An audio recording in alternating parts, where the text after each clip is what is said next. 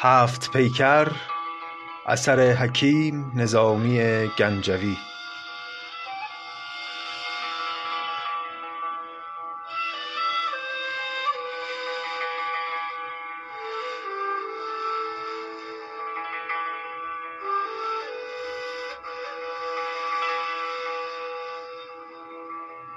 قسمت دوازدهم.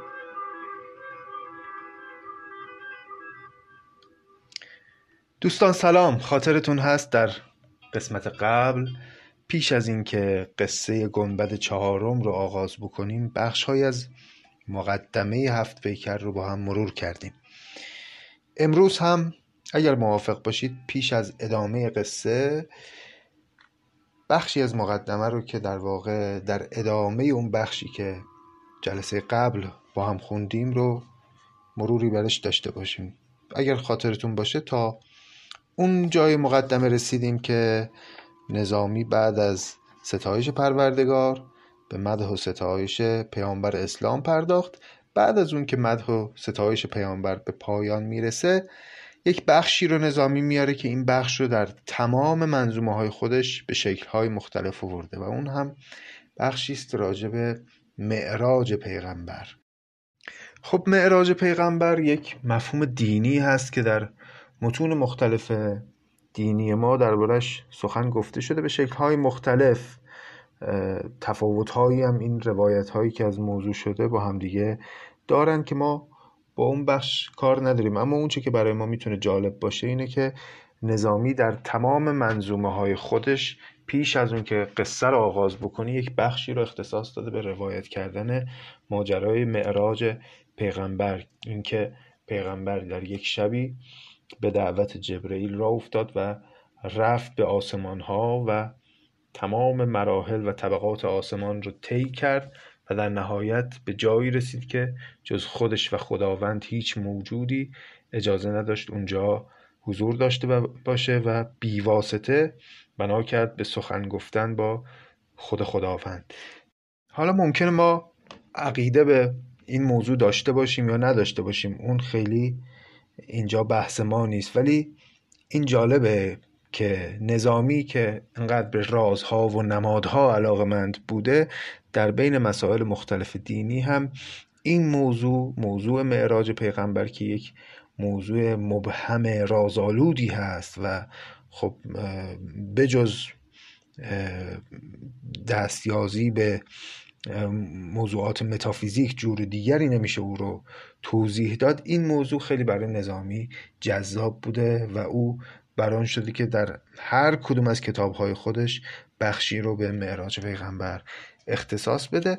نوع روایت نظامی هم که نگاه می‌کنیم مثلا در همین کتاب هفت پیکر می‌بینیم که خیلی نسبتی داره با آنچه که بعدها ما در خود کتاب می‌بینیم از لحاظ لحن و از لحاظ حتی بهرهگیری از برخی از عناصر روایت. حالا من آغاز می‌کنم به خانش ابیات معراج پیغمبر که بلافاصله پس از مده پیغمبر که جلسه پیش خوندیم میاد و دوستان خودشون قطعا ملاحظه خواهند کرد شباهت ها رو.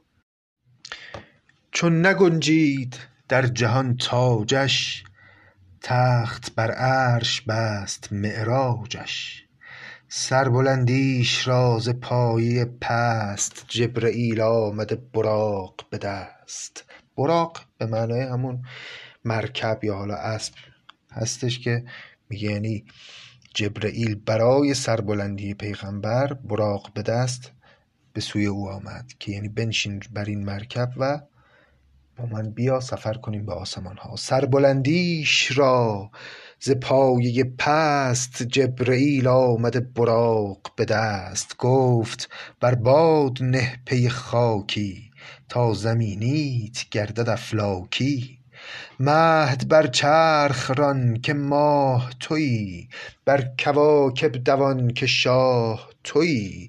شش جهت را ز هفت بیخ برآر نه فلک را به چار میخ برآر.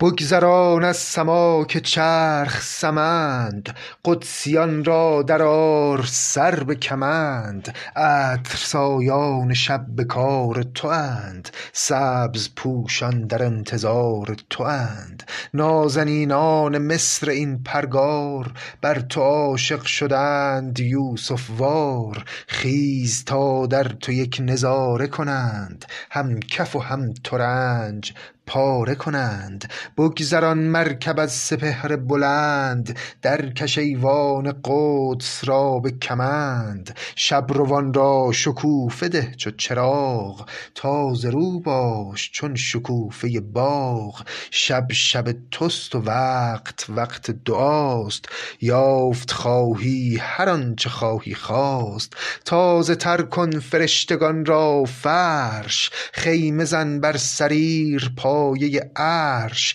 عرش را دیده برفروز به نور فرش را شقه در نورد ز دور. تاج بستان که تاجور تو شدی بر سرای از همه که سر تو شدی. سر برآور به سرفراختنی دو جهان خاص کن به تاختنی. راه خویش از غبار خالی کن عزم درگاه لایزالی کن تا به حق القدوم آن قدمت بر دو عالم روان شود علمت. پس جبرییل اومد و گفت که بله الان مردمان آسمان و عرش نشینان همگی در انتظار توان و شیفته وار عاشق اینن که تو بیای منتظرن که بیای و نظر به روی تو بکنن. چون محمد ز جبرییل به راز گوش کرد این پیام گوش نواز زان سخن هوش را تمامی داد گوش را حلقه غلامی داد. دو امین بر امانتی گنجور این ز دیو آن ز دیو مردم دور. آن امین خدای در تنزیل وین امین خرد به قول و دلیل. آن رساند آنچه بود شرط پیام وین شنید آنچه بود سر کلام. در شب تیره آن سراج منیر شد ز مهر مراد نقش پذیر. برق کردار بر براق نشست تازیش زیر و تازیانه به دست. می پرید آنچنان کز آن تک و تاب. پر فگند از پیش چهار عقاب.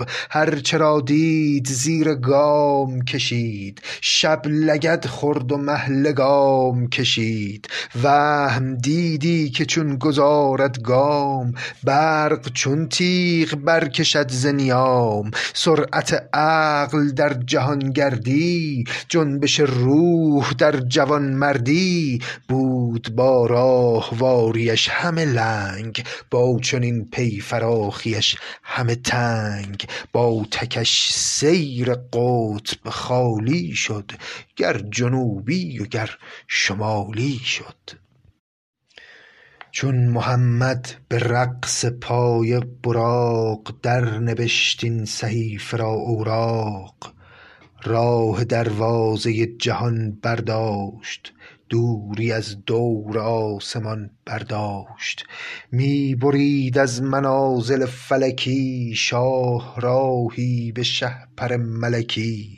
ماه را در خط حمایل خویش داد سرسبزی از شمایل خویش. بر عطارد ز نقره دست رنگی از کوره رصاصی بست. زهره را از فروغ مهتابی برقعی برکشید سیمابی. گرد راهش به ترکتاز سپهر تاج زرین نهاد بر سر مهر. سبز پوشید چون خلیفه شام سرخ پوشی گذاشت بر بهرام. مشتری را ز فرق سر تا پای درد سر دید و گشت صندل سای. تاج کیوان چو بوسه زد قدمش در سواد عبیر شد علمش. او خرامان چو باد شبگیری بر هیونی چو شیر زنجیری. هم رفیقش ز ترک تاز افتاد هم براقش ز پوی باز افتاد. منزل آنجا رساند کز دوری دید در جبرییل دستوری سر برون زد ز مهد میکاییل به رصدگاه صور اسرافیل گشت از آن تخت نیز رخت گرای رفرف و سدره هر دو ماند به جای همرهان را به نیمه ره بگذاشت راه دریای بیخودی برداشت قطره بر قطره زان محیط گذشت قطر بر قطر هر چه بود نوشت چون درآمد به ساق عرش فراز. نردبان ساخت از کمند نیاز سر برون زد ز عرش نورانی در خطرگاه سر سبحانی. پس پیغمبر اگر فی الجمله خلاصه بخوایم بگیم که در این ابیات چه گذشت پیغمبر اومد و از سیارات مختلف عبور کرد و دیدین که همون سیاراتی که در داستان هفت پیکر هم بهشون اشاره میشه و که هر کدوم رنگ خاصی دارن اینجا ادعا شده که این رنگ ها رو این سیارات از پیغمبر پذیرفتن. او که از کنار این سیارات میگذشت هر کدوم از اینا به رنگی در می اومدن خلاصه از این سیارات گذشت و به مرحله ای رسید که دیگه جبرئیل دستوری نداشت یا اجازه نداشت که از اون مرحله پا فراتر بگذاره. پس پیغمبر به تنهایی اون مراحل رو طی کرد و رسید به جایی که سر برون زد ز عرش نورانی در خطرگاه سر سبحانی یعنی رسید به اون جایی که فقط حریم خداوند هست و کسی جز او یارای حضور نداره. حیرتش چون خطرپذیری کرد. رحمت آمد لگام گیری کرد. یعنی حیرت زده شده بود در اون فضا و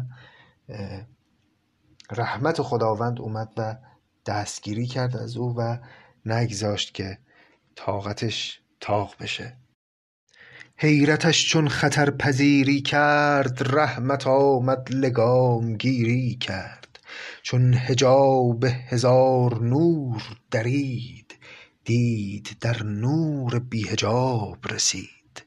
گامی از بود خود فراتر شد تا خدا دیدنش میسر شد. دید معبود خویش را به درست دیده از هر چه دیده بود بشست. پس او یک قدم از بود خودش از وجود خودش فراتر رفت و وجود خودش رو گذاشت و از خودش عبور کرد و اونجا شد که تا خدا دیدنش میسر شد تونست خداوند رو به چشم ببینه. دید معبود خیش را به درست دیده از هر چه دیده بود بشست. دیده بر یک جهت نکرد مقام از چپ و راست میشنید سلام. وقتی وارد اون فضای عرش شد از همه سو صدای سلام خداوند رو شنید و هیچ جهتی وجود نداشت اونجا. چپ راست بالا پایین اصلا معنا نداشت. دیده بر یک جهت نکرد مقام از چپ و راست میشنید سلام. زیر و بالا و پیش و پس چپ و راست یک جهت گشت و شش جهت برخاست. شش جهت چون زبان تیز کند هم جهان هم جهت گریز کند. بی جهت با جهت ندارد کار زین جهت بی جهت شد آن پرگار. تا نظر بر جهت نقاب نبست دل ز تشویش و اضطراب نرست. جهت از دیده چون نهان باشد دیدن بی جهت چنان باشد.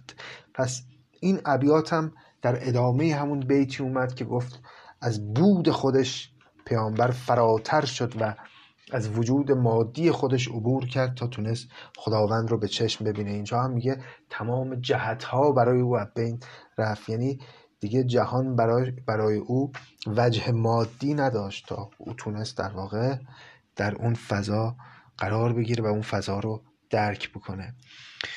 از نبی جز نفس نبود آنجا. همه حق بود و کس نبود آنجا. همگی را جهت کجا سنجد؟ در احاطت جهت کجا گنجد؟ شربت خاص خورد و خلعت خاص یافت از قرب حق برات خلاص. جامش اقبال و معرفت ساقی هیچ باقی نماند. در باقی. با مدارای صد هزار درود آمد از اوج آن مدار فرود. هرچه آورد بذل یاران کرد وقف کار گناهکاران کرد. ای نظامی جهان پرستید چند؟ ای نظامی جهان پرستید چند؟ بر بلندی برای پستی چند؟ کوش تا ملک سرمدی یابی وان ز دین محمدی یابی. عقل را گر عقیده دارد پاس رستگاری به نور شرع شناس. پس بر این اساس بعد از اینکه پیغمبر در عرش با خدا گفتگویی کرد و از او خلعتی دریافت کرد و جامش رو به قولی از شراب معرفت پر کرد از اون بالا فرود آمد و هر چه که اونجا ذخیره کرده بود رو به کار برد برای هدایت امت.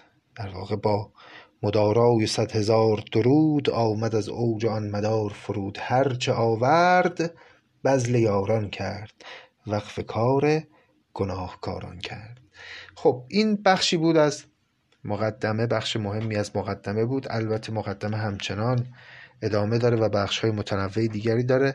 اگر فرصت کنیم باز در قسمت های بعدی البته قسمت بعد که بعید می‌دونم چون قسمت بعد یک داستان خیلی طولانی و فوق العاده جذاب رو خواهیم داشت در گنبد پنجم.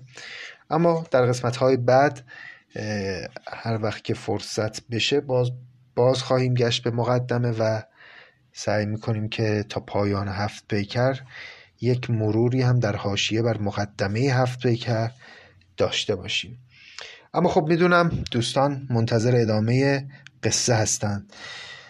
اگر خاطرتون باشه گفتیم که روز سهشنبه بهرام رفت و نشست در گنبد سرخ رنگ و دختر پادشاه اقلیم چهارم قصه ای رو به این ترتیب برای او تعریف کرد که در ولایت روس پادشاهی بود که دختری داشت فوق العاده زیبا و بسیار دانشمند که به علوم غریبه و جادویی و این مسائل هم آشنا بود.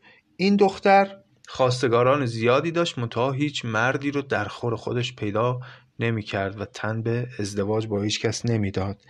دیگه پدرش هم آسی شده بود از این ماجرا. لذا رفت یک قلعه رو بر قله یک کوهی بنا کرد این دختر. قلعه بود که بسیار سخت و سفت بود و در مشخصی هم نداشت درش هم مخفی بود.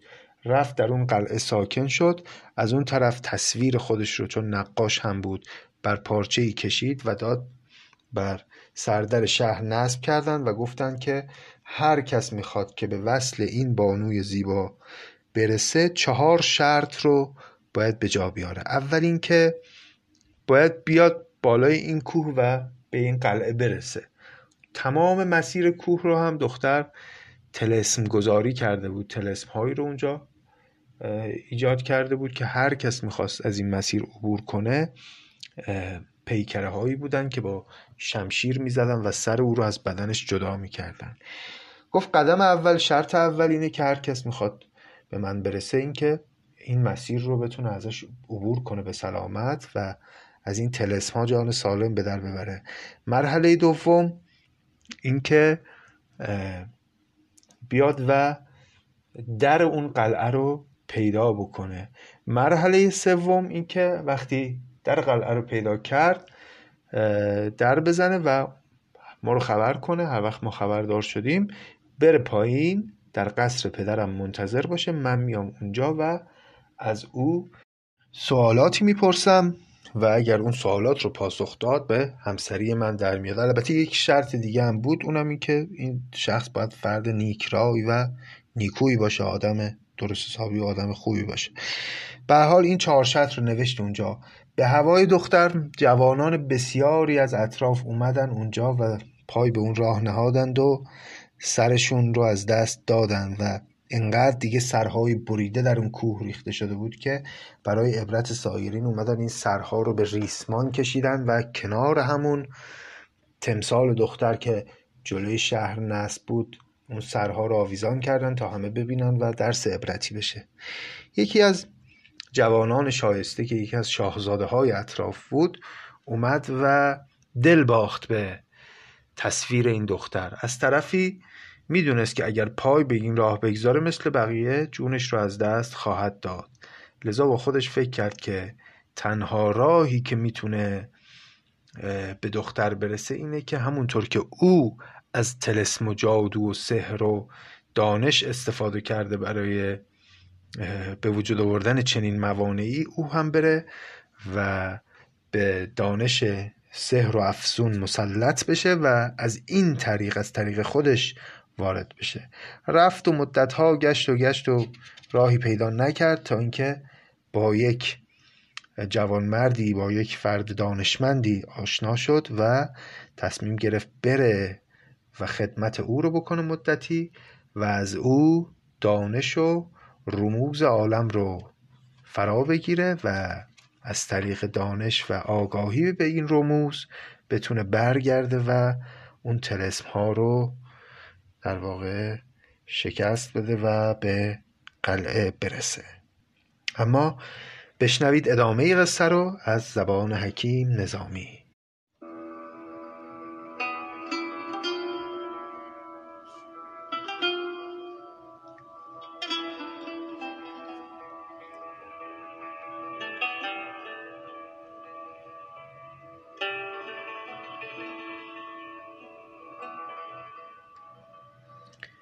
چون جوانمرد از آن جهان هنر از جهان دیدگان شنید خبر پیش سیمرغ آفتاب شکوه شد چو مرغ پرنده کوه به کوه.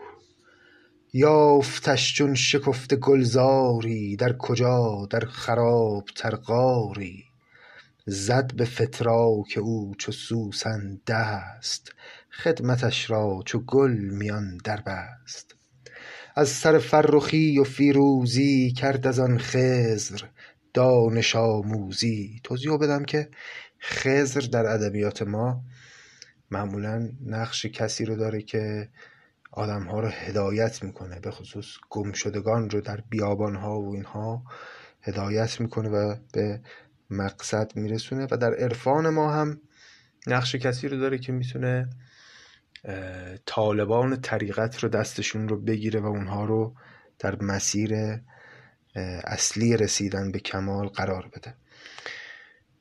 از سر فرخی و فیروزی کرد از آن خزر دانش آموزی چون از آن چشم بهره یافت بسی برزد از راز خیشتن نفسی. یعنی وقتی که یه مدتی گذشت و شاگردی اون مرد رو کرد برزد از راز خیشتن نفسی یعنی راز خودش رو برای دانشمند فاش کرد و گفت که چرا قدم به چنین مسیری گذاشته. چون از آن چشم بهره یافت بسی برزد از راز خیشتن نفسی زان پری روی آن حصار بلند. وان که زو خلق را رسید گزند وان طلسمی که بست بر ره خویش وان فگندن هزار سر در پیش جمله در پیش فیلسوف کهن گفت و پنهان نداشت هیچ سخن. فیلسوف از حساب های نهفت هر چه در خورد بود با او گفت. بعد از اینکه مشکل خودش رو گفت اون فیلسوف و اون دانشمند هم از حسابهای نهفت از رازهای نهفته و پنهانی هر چه که لازم بود که این جوان بلد باشه برای اینکه بتونه از اون موانع عبور بکنه رو به او گفت. چون شدن چار جوی چار شناس باز پس گشت با هزار سپاس. روزکی چند چون گرفت قرار کرد با خویشتن سگالش کار زالت راه آن گریوه تنگ هر چه بایستش آورید به چنگ. یعنی ابزار و وسایلی که برای عبور از اون مسیر دشوار نیاز داشت هر چه بود رو تهیه کرد و با خودش برد. نسبتی باز جست روحانی کارد از سختیش به آسانی. آنچنان از قیاس او برخاست کرد ترتیب هر طلسمی راست. اول از بهر آن طلبکاری خواست از تیز همتان یاری جامه را سرخ کرد کاین خون است وین تظلم ز جور گردون است. این ابیات ممکنه خورده معانیش مشکل باشه. من مجبورم که وسطش صبر بکنم و توضیح بدم.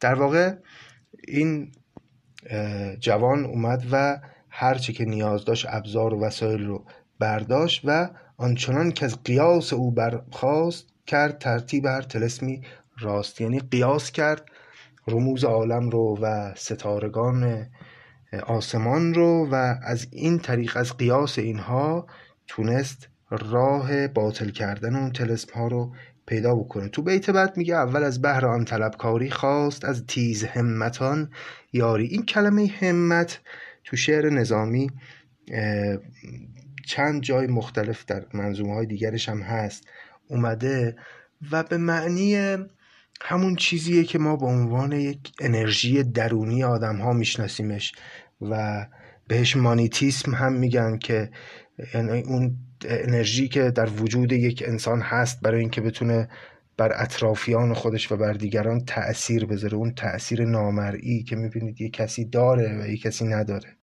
اینجا تیز همتان در واقع یعنی کسانی که اون انرژی رو به قوت و قدرت بسیار در درون خودشون دارن. و در یادداشت های آقای دکتر شادروان و دستگردی هم که می‌دیدم تیز همتان رو به معنی مرتازان گرفتن که کاملا با همین خانش می‌تونه صحیح باشه. اول از بهر آن طلبکاری خواست از تیز همتان. یاری جامه را سرخ کرد که این خون است. وین تزلم ز جور گردون است. یعنی لباس سرخ رنگ پوشید و به طور نمادین گفت که این لباس یه جوری تظلم و خونخواهی اون افرادی است که در این مسیر کشته شدند چون به دریای خون در آمد زود جامه چون دیده کرد خون آلود. آرزوی خود از میان برداشت بانگ تشنیع از جهان برداشت. گفت رنج از برای خود نبرم بلکه خونخواه صد هزار سرم. یا ز سرها گشایم این چنبر یا سر خویشتن کنم در سر. پس هوشمندانه اومد نیت خودش رو تغییر داد. گفت من برای خودم نمی‌خوام به این مسیر پای بگذارم و برای خونخواهی اون صد هزار سری که در این راه به باد رفته من می‌خوام در واقع این روند رو به پایان برسونم و با فتح این قلعه دیگه کاری کنم که جوانان جونشون رو در این راه از دست ندن. چون بدین شغل جامه در خون زد تیغ برداشت خیمه بیرون زد. هر که زین شغل یافت آگاهی کآمد آن شیر دل به خونخواهی همت کارگر در آن در بست کو بدان کار زود یابد دست. همت خلق و رای روشن او درع پولاد گشت بر تن او. پس معلوم شد به چه انگیزه ای نیت خودش رو تغییر داد. برای اینکه دیگران که دیدن که او به چنین انگیزه ای بلند شده و می‌خواد بره و این قلعه رو فتح بکنه. دیگران همت خودشون یعنی همون انرژی مثبت خودشون رو در واقع بدرقه راه او کردند و همت خلق و رای روشن او در پولاد گشت بر تن او. در هم به معنای زره. یعنی اندیشه روشن خود این جوان به علاوه اون انرژی هایی که مردم برای او فرستاده بودند زرهی شد و او رو از بلاها حفظ کرد. وانگهی بر طریق معذوری خواست از شاه شهر دستوری. بعد رفت از شاه شهر هم اجازه گرفت که چنین کاری رو می‌خواد آغاز بکنه. پس ره آن حصار پیش گرفت پی تدبیر کار خیش گرفت. چون به نزدیک آن طلسم رسید رخنه ای کرد و رقیه ای بدمید. رقیه به معنای همون سحر و افسونه. چون به نزدیک آن طلسم رسید رخنه ای کرد رقیه ای بدمید. همه نیرنگ آن طلسم بکند برگشاد آن طلسم را پیوند. هر طلسمی که دید بر سر راه همه را چنبر اوفگند به چاه. چون ز کوه آن طلسم ها برداشت تیغ ها را به تیغ کوه گذاشت. پس از مرحله اول تونست به سلامت عبور کنه و طلسم ها رو همه را از بین برد. بر در آن حصار شد در حال دهلی در کشید زیر دوال. یعنی شروع کرد به دهل زدن. حالا برای چی؟ وان صدا را به گرد بارو جست. کند چون جای کنده بود درست. چون صدا رخنه را کلید آمد از سر رخنه در پدید آمد. شروع کرد اطراف قلعه دهل زدن. هر جایی که دید صدا متفاوته با جای دیگه. فرق داره. فهمید که خب در باید اینجا باشه اون در مخفی زمین رو کند و به در رسید. پس به این ترتیب مرحله دوم رو هم پشت سر گذاشت. زین حکایت چو یافت آگاهی کس فرستاد ماه خرگاهی. وقتی که دختر درون قلعه متوجه شد که کسی در قلعه رو باز کرده اون کس خودش یا ندیم خودش رو فرستاد تا به او بگه که گفت که ای رخنه بند راه گشای. دولتت بر مراد راه نمای چون گشادی طلسم را ز نخست. در گنجینه یافتی به درست سر سوی شهر کن چو آب روان صابری کن دو روز اگر بتوان. تا من آیم به بارگاه پدر آزمایش کنم تو را به هنر.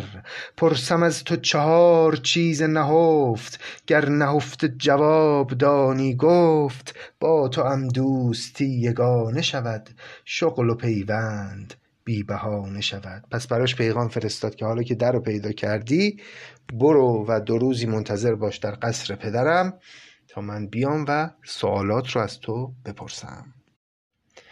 مرد چون دید کامگاری خیش روی پس کرد و ره گرفت به پیش. چون به شهر آمد از حصار بلند از در شهر برکشید پرند. پس اولین کاری که کرد تا رسید به شهر اون پرند یا اون پارچه ای که تمثال دختر روی اون کشیده شده بود رو جمع کرد. در نوشت و به چاکری بسپرد آفرین زنده گشت و آفت مرد. جمله سرها که بود بر در شهر از رسنها فرو گرفت به قهر. داد تا بر وی آفرین کردند با تن کشتگان دفین کردند. شد سوی خانه با هزار درود. مطرب آورد و برکشید سرود. شهریان بر سرش نثار افشان همه بام و درش نگار افشان همه خوردند یک به یک سوگند که اگر شه نخواهد این پیوند شاه را در زمان تباه کنیم بر خود او را امیر و شاه کنیم. کان سر ما برید و سردی کرد وین سر ما رهاند و مردی کرد. پس وقتی که رسید رفت و یک جشن و سروری به پا کرد و مردم شهر هم گرد او جمع شدن و همه سوگند خوردن که اگر پادشاه شهر قبول نکنه که دخترش رو به این جوان مرد بده ما همه شورش می‌کنیم و او رو از پادشاهی خل می‌کنیم و این جوان رو به جای او مینشونیم که این در واقع با کاری که کرد ما رو و جوانان ما رو از این مرگ های هر روزه نجات داد. وز دگر سو عروس زیباروی شادمان شد به خواستاری شوی. چون شب از نافه های مشک سیاه غالیه سود بر عماری ماه در عماری نشست با دل خوش ماه در موکبش اماری کش. اماری به معنای همون تخت روان یا کجاوه و اینها هست. یعنی شب که شد این بانو نشست بر کجاوه و از کوه پایین اومد.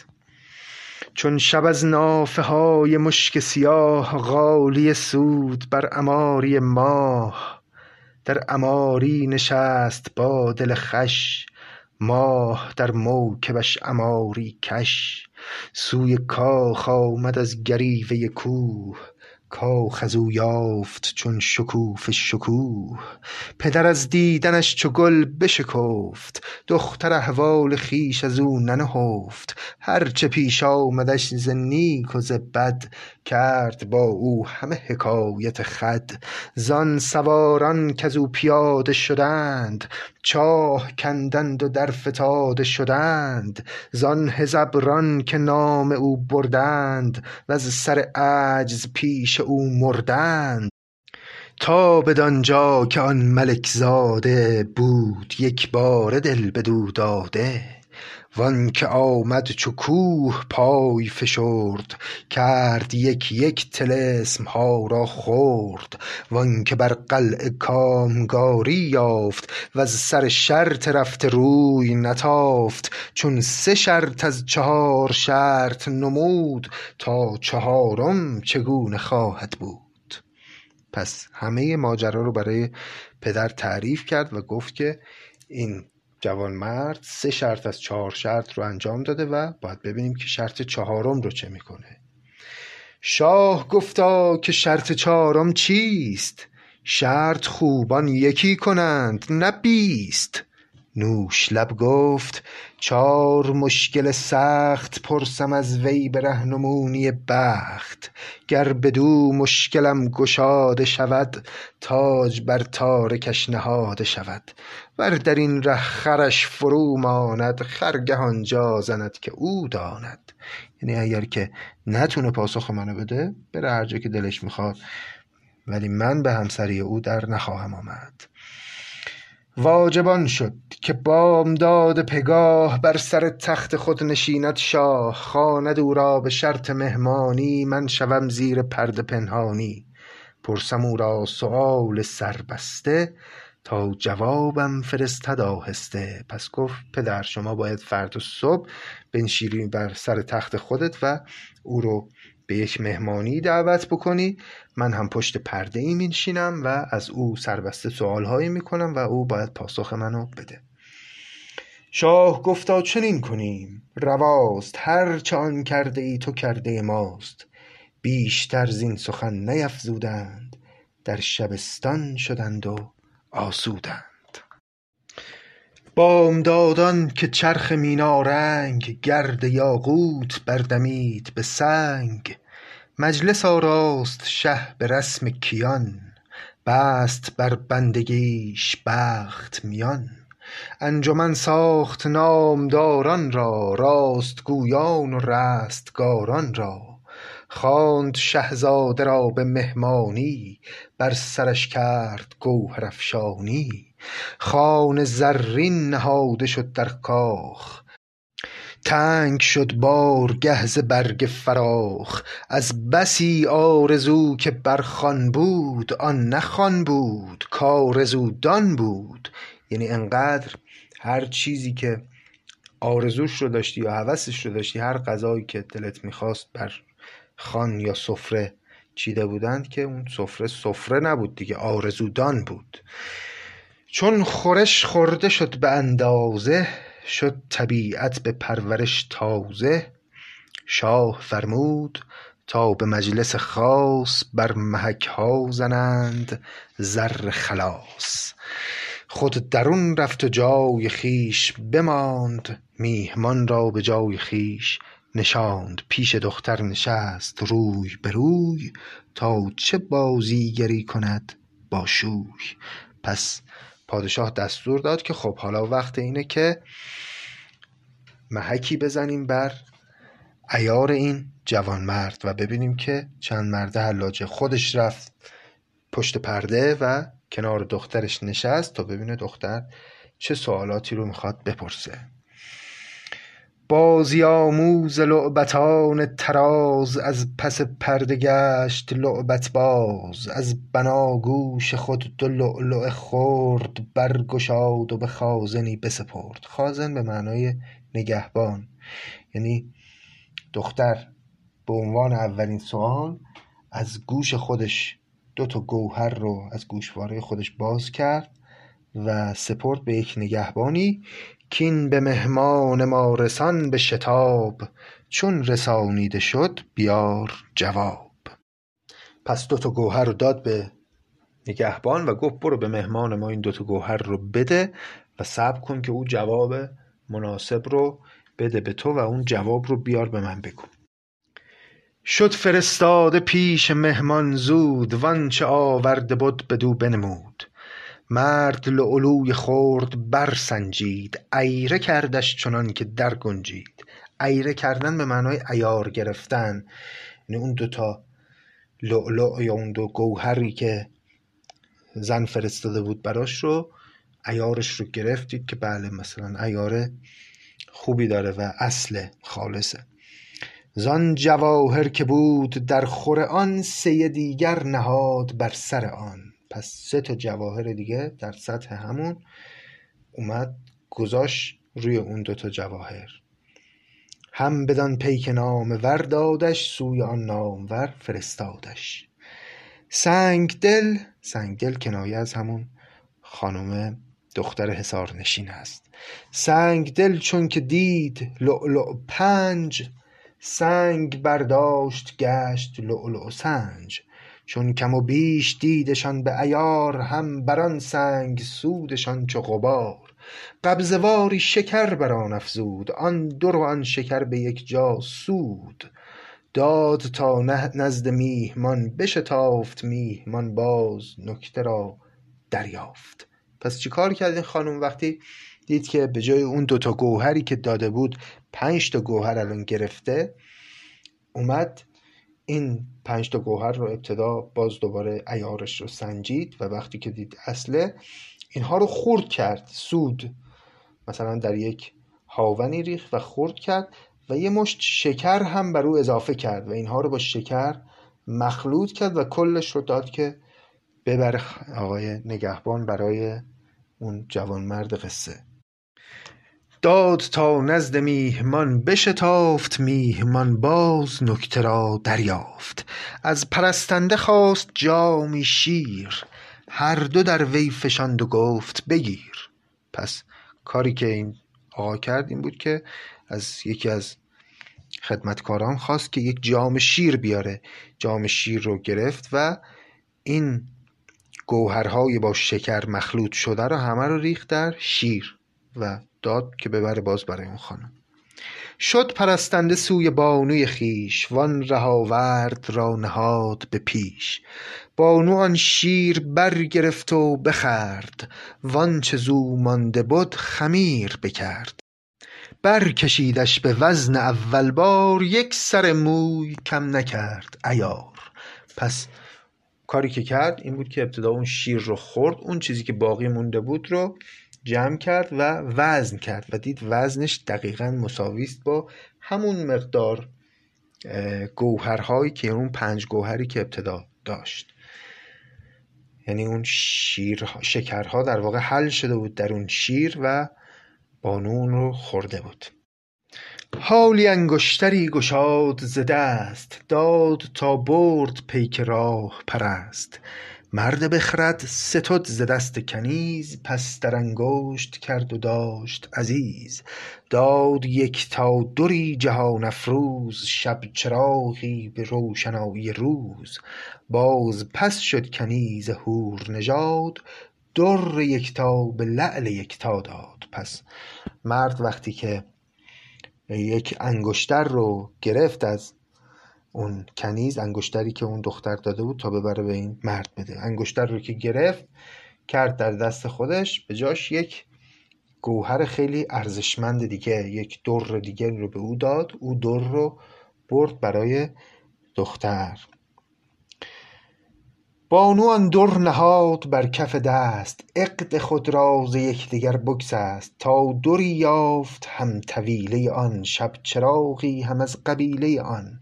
یعنی گردنبندش رو باز کرد و گشت یک گوهری یافت دقیقا مثل همین گوهری که این آقا فرستاده بود.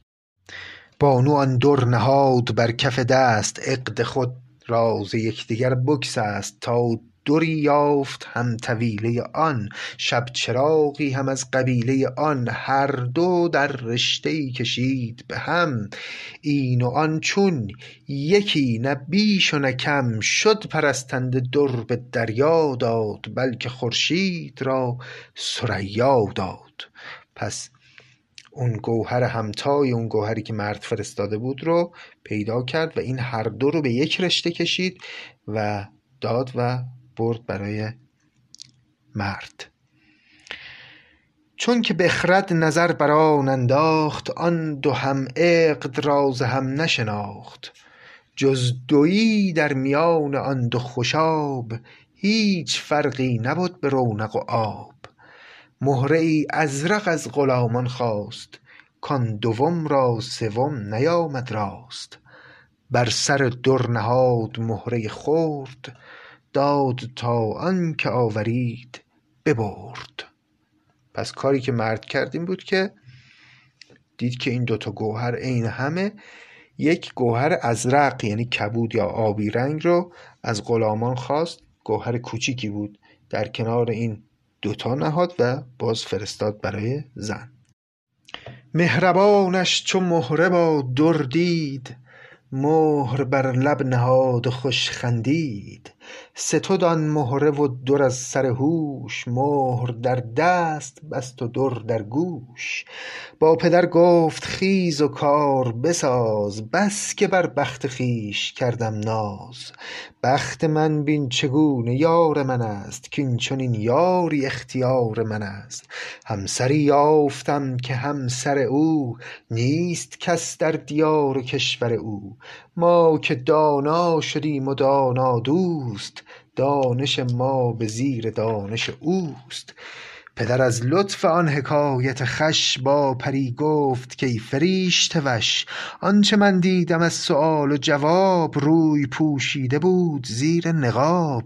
هرچه رفت از حدیث های نهفت یک به یک با منت بباید گفت. خب بعد از اینکه پس پسر یک گوهر کبودرنگ رو اضافه کرد بر اون دو گوهر درخشان و فرستاد دیگه لبخند رضایتی دختر زد و به پدرش گفت بله من اون همسر دلخواه خودم رو یافتم. پدر هم گفت آخه این کارایی که کردین من هیچ سر در نیاوردم ازش. اینا چی بود؟ چه معنایی داشت برای من رازگشایی کن؟ و دختر شروع کرد رمز این پرسش ها و پاسخ ها رو برای پدر گفتن. ناز پرورده هزار نیاز پرده رمز برگرفت ز راز. گفت اول که تیز کردم هوش عقد لؤلؤ گشادم از بن گوش. در نمودار آن دو لؤلؤ ناب عمر گفتم دو روزه شد دریاب. او که بر دو سه دگر بفزود گفت اگر پنج بگذرد هم زود. پس میگه اون اول که من دو تا گوهر رو فرستادم برای او در واقع به رمز به او گفتم که عمر آدمی دو روزه باید بشتابی زود باشی و از این دو روز استفاده کنی.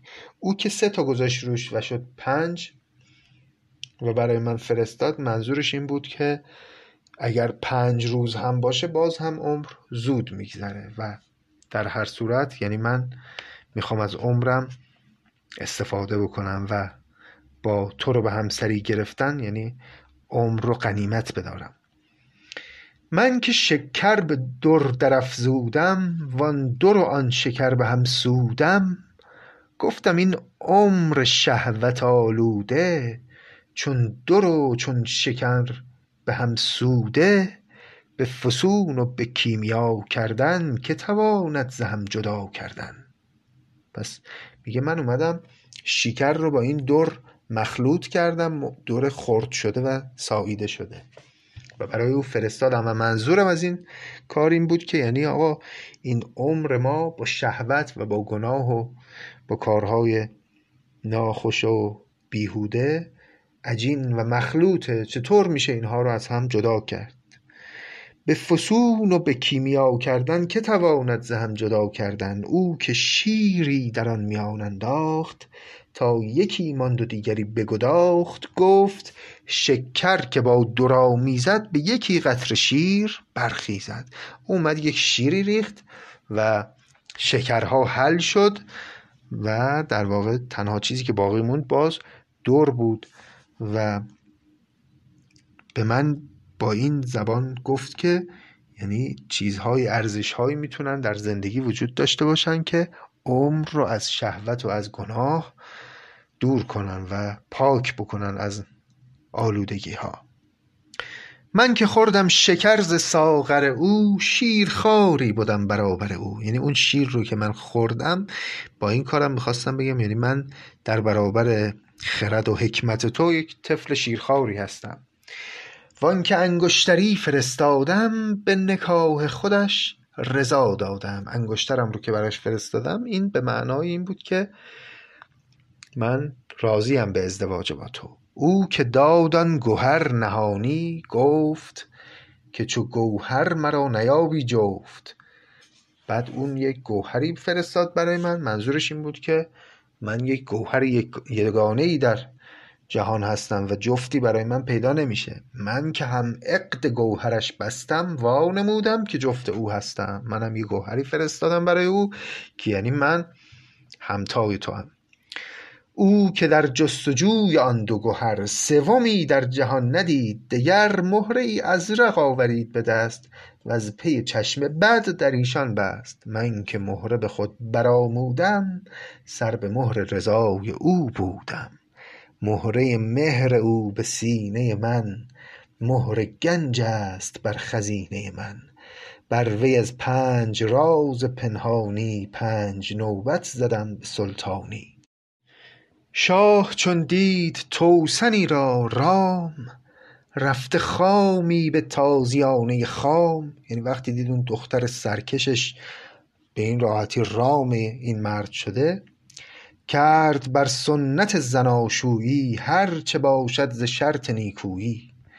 در شکرریز سور او بنشست زهره را با سهیل کابین بست. بزمی آراست چون بساط بهشت بزمگه را به مشک و عود سرشت. کرد پیرایه عروسی راست سرو و گل را نشاند و خود برخاست. دو سبک روح را به هم بسپرد. خویشتن زان میان گرانی برد. کان کن لعل چون رسید به کان جان کنی را مدد رسید. ز جان کان کن لعل در واقع استعاره از جوان هست و جانکن هم استعاره از اون دختر که جان بسیاری رو گرفته بود با اون کاراش. کانکن لعل چون رسید به کان هم کنایه از این که یعنی وقتی که این مرد به وصل جسمانی اون دختر رسید. کانکن لعل چون رسید به کان جان کنی را مدد رسید ز جان. گاه رخ بوسه داد و گاه لبش گاه نارش گزید و گه رطبش آخر الماس یافت بر در دست باز بر سینه تذرو نشست. باز دوستان به طریق کنایه توجه دارن که داره نظامی تصاویر اروتیک رو برای ما شرح میده. آخر الماس یافت بر در دست باز بر سینه تذرو نشست. مهره خویش دید در دستش مهر خود در دو نرگس مستش گوهرش را به مهر خود نگذاشت. مهر گوهر ز گنج او برداشت. زیست با او به ناز و کامه خویش چون رخش سرخ کرد. جامه خویش کاولین روز بر سپیدی حال سرخی جامه را گرفت به فال. چون بدان سرخی از سیاهی رست زیور سرخ داشتی پیوست. چون به سرخی برات راندندش ملک سرخ جامه خواندندش. سرخی آرایشی نوآیین است گوهر سرخ را بها زین است. خون که آمیزش روان دارد سرخ از آن شد که لطف جان دارد. در کسانی که نیکویی جویی سرخ روییست اصل نیکویی. سرخ گل شاه بوستان نبود گر سرخی در او نشان نبود.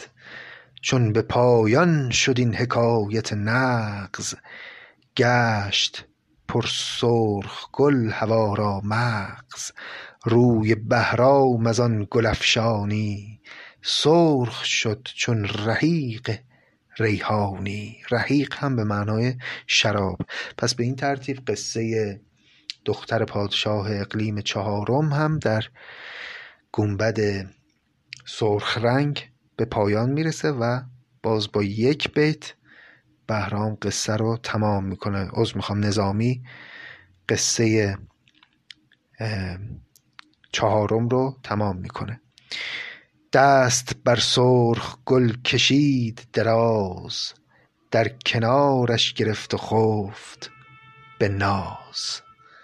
پس بهرام گنبد چهارم رو هم بدین ترتیب به پایان رسوند و فردا که روز چهارشنبه باشه باید بره در گنبد پیروز رنگ که قصه است فوق العاده رازآلود و جذاب که اگر دو تا قصه رو از بین این هفت قصه من خودم بخوام انتخاب کنم که خیلی دوست میدارم. قطعا یکیش همین قصه روز چهارشنبه خواهد بود که در قسمت بعد با هم خواهیم شنید.